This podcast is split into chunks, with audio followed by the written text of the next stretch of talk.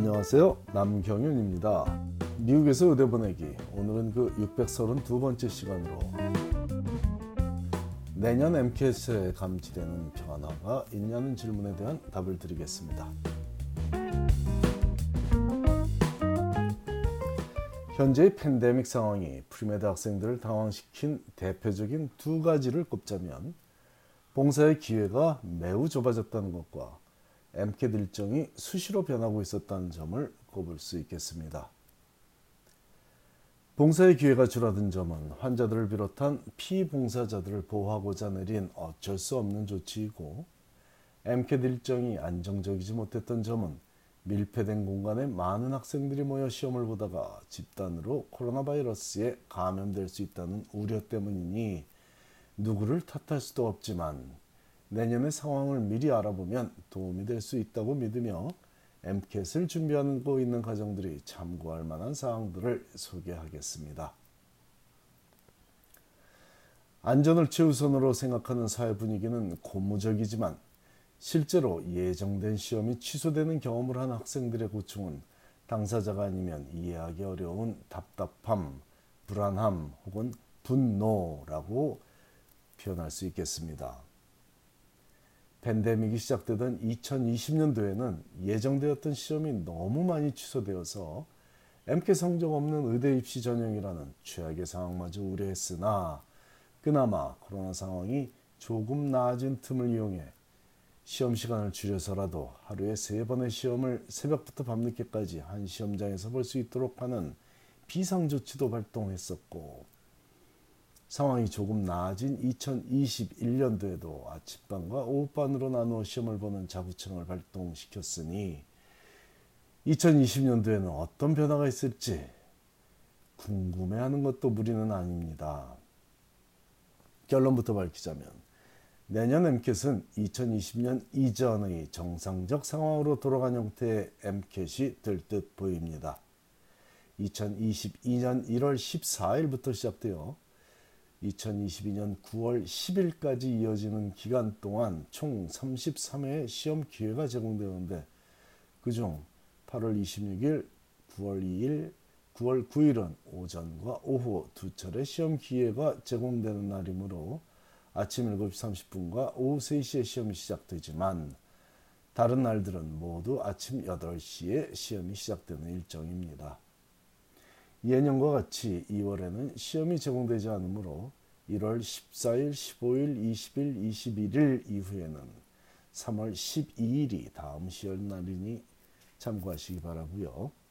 대학생들이 대학생들의 방학이 시작되고 MCAS 원서 접수가 개시되는 6월에 월별로 따졌을 때 가장 많은 6번의 시험 기회가 주어지는데 6월 4일, 17일, 18일, 24일, 25일, 30일이 예정된 6월 시험일들이며 해당 시험의 성적은 시험일로부터 약 30일 이후에 발표됩니다.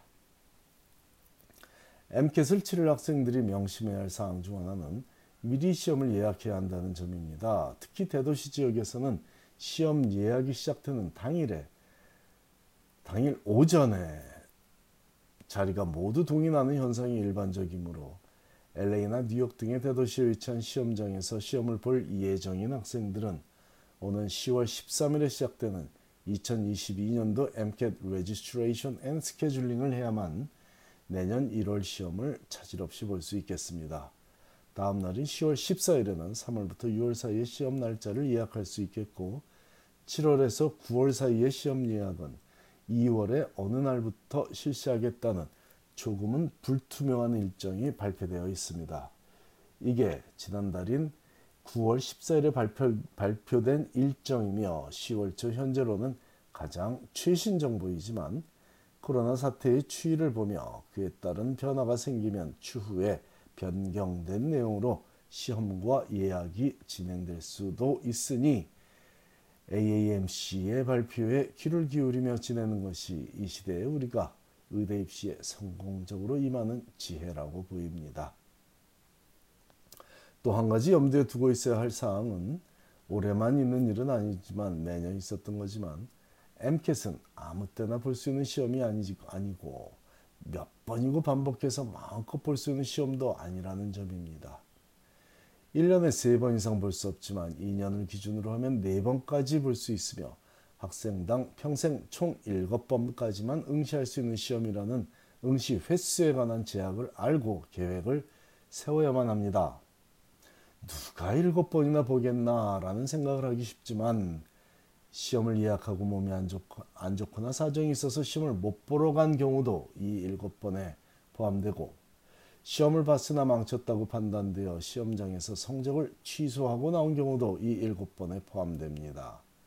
예를 들어 2021년 1월에 준비는 제대로 안 돼 있으나 실제 MCAT이 어떤 시험인지 궁금해서 시험을 보고 의도적으로 성적을 취소시킨 학생이 2021년 6월에 시험을 제대로 보려고 계획하고 예약을 했으나 전날 몸살에 걸려 시험을 못 봐서 2021년 7월에 제대로 된 시험을 처음으로 봤으나 성적이 마음에 들지 않아 2021년 9월에 다시 시험을 보고자 한다면 1년에 3번이라는 최대 응시 횟수에 걸려 2021년에는 더 이상 시험을 보지 못하고 2022년에야 시험을 볼 수 있고 그 학생이 만일 2022년 1월에 시험을 봤으나 아직도 성적이 마음에 들지 않아 다시 보고자 한다면 2년에 4번을 봤으므로 2022년에는 더 이상 시험을 보지 못하고 2023년에나 다섯 번째 시험을 볼 수 있게 됩니다.